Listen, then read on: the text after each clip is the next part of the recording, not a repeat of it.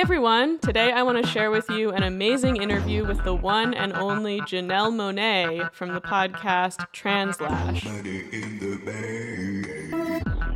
Janelle is interviewed here by host Imara Jones, and they get into what it's like to have your identity evolve in public as a public figure, and why Janelle is focused on party vibes and bliss.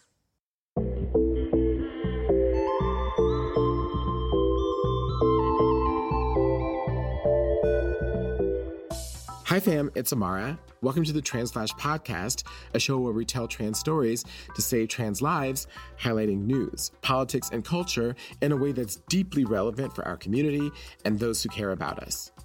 With so much difficult news in the world, we are incredibly excited to present this conversation with the visionary and groundbreaking queer artist, Janelle Monáe. Janelle Monáe needs no introduction, but we're going to do one anyway. She is an eight time Grammy nominated singer, songwriter, producer, and actor with one of the most celebrated voices of our time. Having been in movies like Hidden Figures, Moonlight, and The Glorias, Janelle recently wrapped production for Netflix's Knives Out 2 alongside Daniel Craig and Kate Hudson. And next month, Janelle will publish her first book with Harper Voyager entitled The Memory Librarian and Other Stories from Dirty Computer.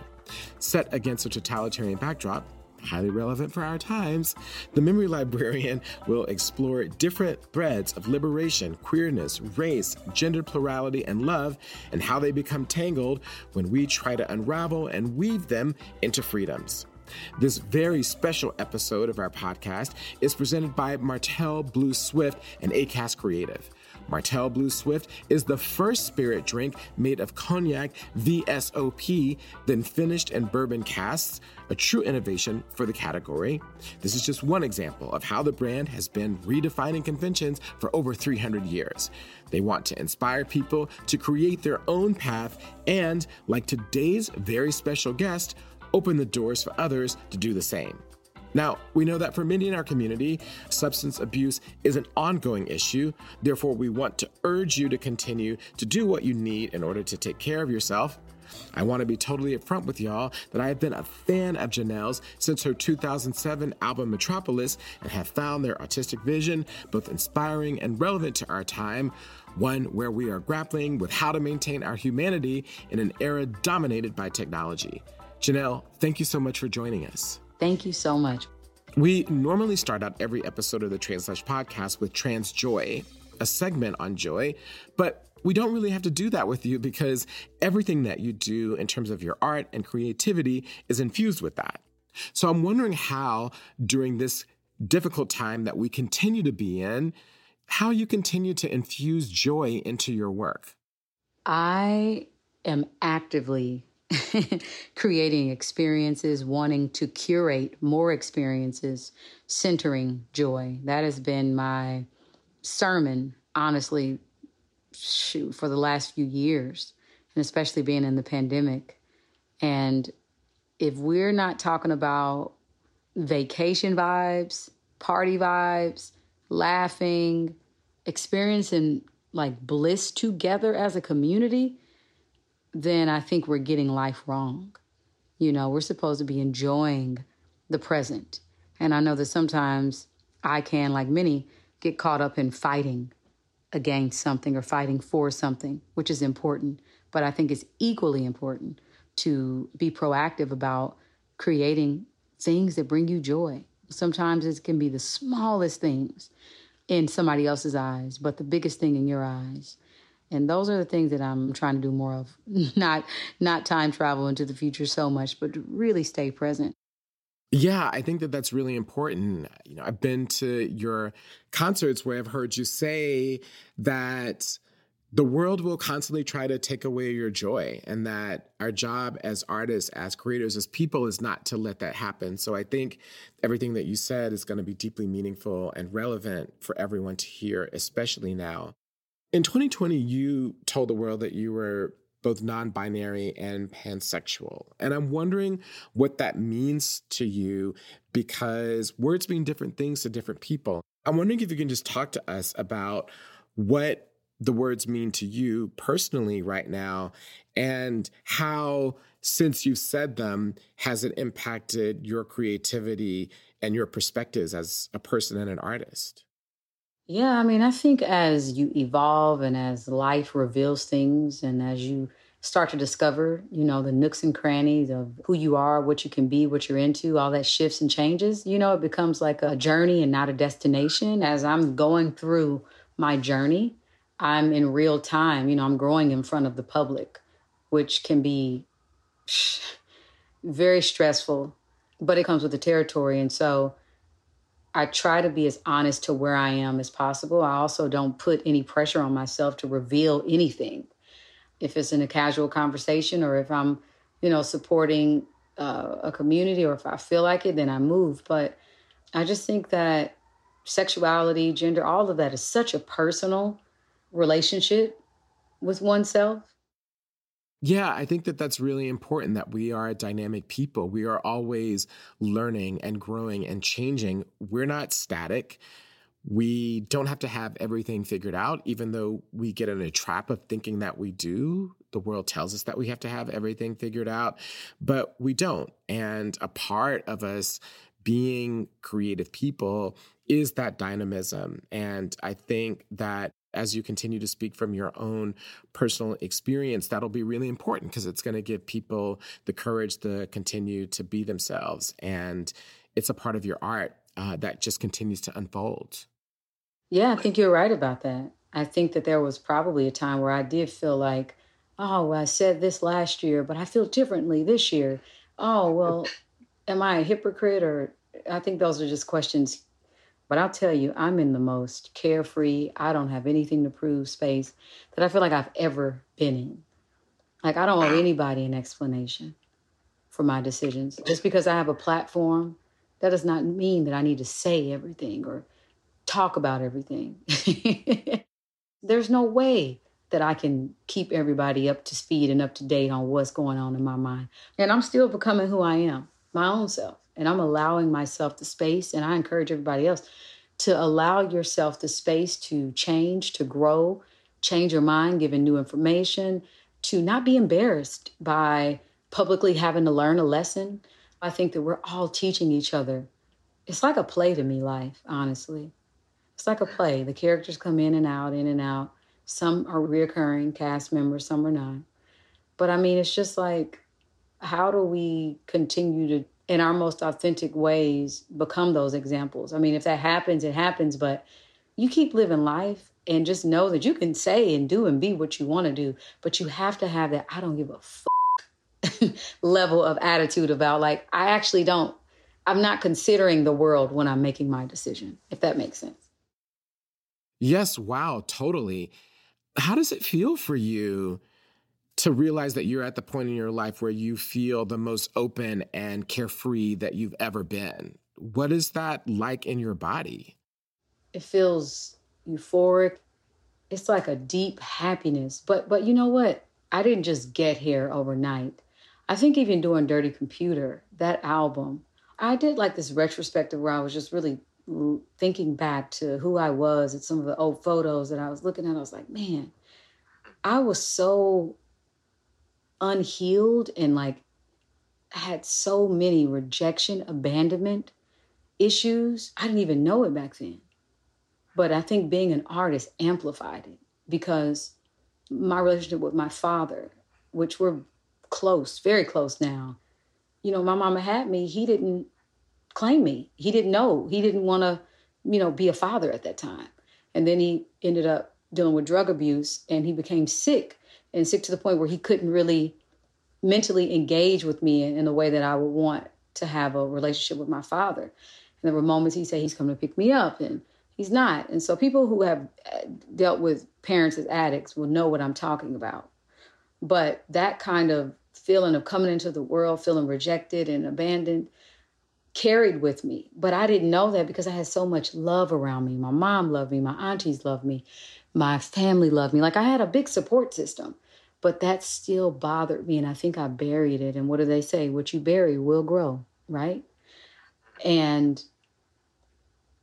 I started to have this unhealthy relationship with being perfect so that nobody would leave me perfect performance, perfect album. Perfect, perfect, perfect. Like I can't make a mistake. I can't afford because I don't ever want to feel the pain of being abandoned or rejected. If people don't like my next album, what does that mean? What does that mean to lose an audience? You know, and that was connected directly to my childhood. I didn't know that. And now that I've healed from that, I'm like, man, what? Oh my God, I don't care who is around, who's not. Like, this is life. You know what I'm saying? Like, if I considered everybody in the room while I was creating, or every decision I tried to make, or whatever, I literally would be embarrassed once I cross over into the next phase of, of life. Like, that's what you did when you were on earth. You sat there and you allowed yourself to be consumed by what you thought people would think or the world puts so much judgment on me, on you, on her, on him, on they, on all of us. People do that. We do that to each other. Why would I pile on and do that to myself? So I'm learning to love myself in a way, radically in a way that I just hadn't. So a part of me needed to like go to therapy, have necessary conversations with friends and family. And if you're in a relationship with somebody, what does that mean to be pansexual? What does that mean to be non binary? They have families, their families may have questions. You have to just like be really ready and also know that you have people that you have to talk to that are in your life in a real way, not people that just know you from going to a concert or you have a real family that knows you as one thing. And what does it mean to grow and not be that thing and have to tell them, hey, take it or leave it? Or have to deal with, well, what if they abandon you? All of that was considering, and I'm so happy I'm over that stage in my life where I'm even considering thinking about that. Hmm. Yeah. What is going to come is going to be, and that's just going to be just as interesting, if not more, than everything else. In 2019, you dedicated your Grammy nominations to trans people, and I'm wondering what led you to do that. And was there any blowback, side eyes, people saying that you shouldn't have done that? And was there any downside of you doing so? Can you just talk a little bit about that? What the impact has been, if anything? I mean, I have trans friends, you know, who I hang out ah. with all the time. When I look at like a community of folks with such a resilient spirit, or I look in the eyes of my friend, I'm not always like, oh, you're trans. Like, that's just not how I rock. We are human. We are everybody's everything, right? But I'm looking at everybody's spirits. And I just did not love, and I still to this day do not love how my trans brothers and sisters and, and folks are treated. I don't like how trans people are treated in the black community. I'm black, so I can talk about it. I've seen it. And I don't love it. And I hate it, honestly. I think it's up to white people to do everything that they can in their power to reach back and protect marginalized people. If you walk around in this world and you have privileges that some people don't, I encourage you to use your power. Don't abuse it, but use it to help further the careers, the lives, the safety of marginalized folks. And I think for me, you know, being an artist, having a platform, not having to deal with the same things that my trans friends have to deal with, I felt that responsibility. And I think that came from a genuine place, and it'll always come from a genuine place. In my book, The Memory Librarian, um, we have trans characters, non binary characters, we have women, we have droids, we have like this is this is the world that we live in and i just want to see it reflected so that all of us feel safe and seen yeah precisely well, I think that's a great place for us to end because it's just kind of the culmination of everything that we've explored and have been talking about freedom, creativity, love, blackness, queerness, openness, openness on gender identity and sexuality. And I know that upon hearing this, it's going to be a great joy for the audience. And if it's not, it's been a great joy for me. So they'll just have to live with it. Just everything that we've spoken about and you've helped us see into specifically the possibilities of freedom, mainly through freeing our mind. Janelle Monáe, thank you so much for joining us, for being on our podcast, for talking about all of your upcoming projects. And it's just so exciting for me as a fan of yours to continue to see your impact and your vision unfold as you grow and learn. It's so exciting. And I'm so grateful that you were able to join us today. Thank you so much. Thank you so much. That was Janelle Monáe, eight time Grammy nominated artist, actor, and creator. Thank you so much for listening. Now, stick all the way through for something extra. If you like what you heard, please go to Apple Podcasts to rate and review us. You can listen to Translash wherever you get your podcast. Check us out on the web at translash.org to sign up for our weekly newsletter. Follow us on Twitter and Instagram at Translash Media. Like us on Facebook and tell your friends. The Translash podcast is produced by Translash Media. The Translash team includes, but is not limited to, Oliver Ash Klein and Callie Wright. Our intern is Marana Munson Burke. Xander Adams does the sound editing for our show. Our digital strategy is handled by Daniela Capistrano. The music you heard was composed by Ben Draghi and also courtesy of ZZK Records. The Translash podcast is made possible by the support of the Heising-Simons Foundation, the Ford Foundation, and many others, including some of you.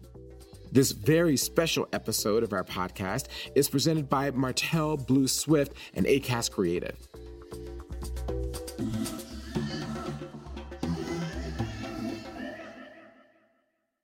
What am I looking forward to? So, honestly, the main thing I just want to sort of give to you all in this moment is uh, a conversation that actually uh, the producer for the show, uh, Callie Wright, and I were having right before we came on, which was a conversation about the impact of stress on our nervous systems and the long term impact on our mental health of just having our nervous systems being constantly aggravated by stress, the world, um, so many different things. And so that's just really present for me. And I'm trying to think about ways to incorporate things large and small that can help my nervous system be less inflamed. So I know that this is what we're all going through right now. You know, it's been two years, and even after two years, the world is opening up. And that feels strange and crazy. And people are not necessarily acting in their best ways. So just thinking about ways um, of taking care of ourselves that will impact something that I don't think we often think about. We think about our minds, we think about our hearts, we think about our bodies physically, but a lot of that's connected by this nervous system that runs throughout our bodies and also needs attention and care in terms of giving it breaks from everything that's going on. So I'm looking forward to thinking about that, as well as some other things that are are coming up that you can follow me on social media. But rather than um, talk about something that I'm looking forward to self promotion wise, I'm just going to leave us all with the idea of taking care of our nervous systems.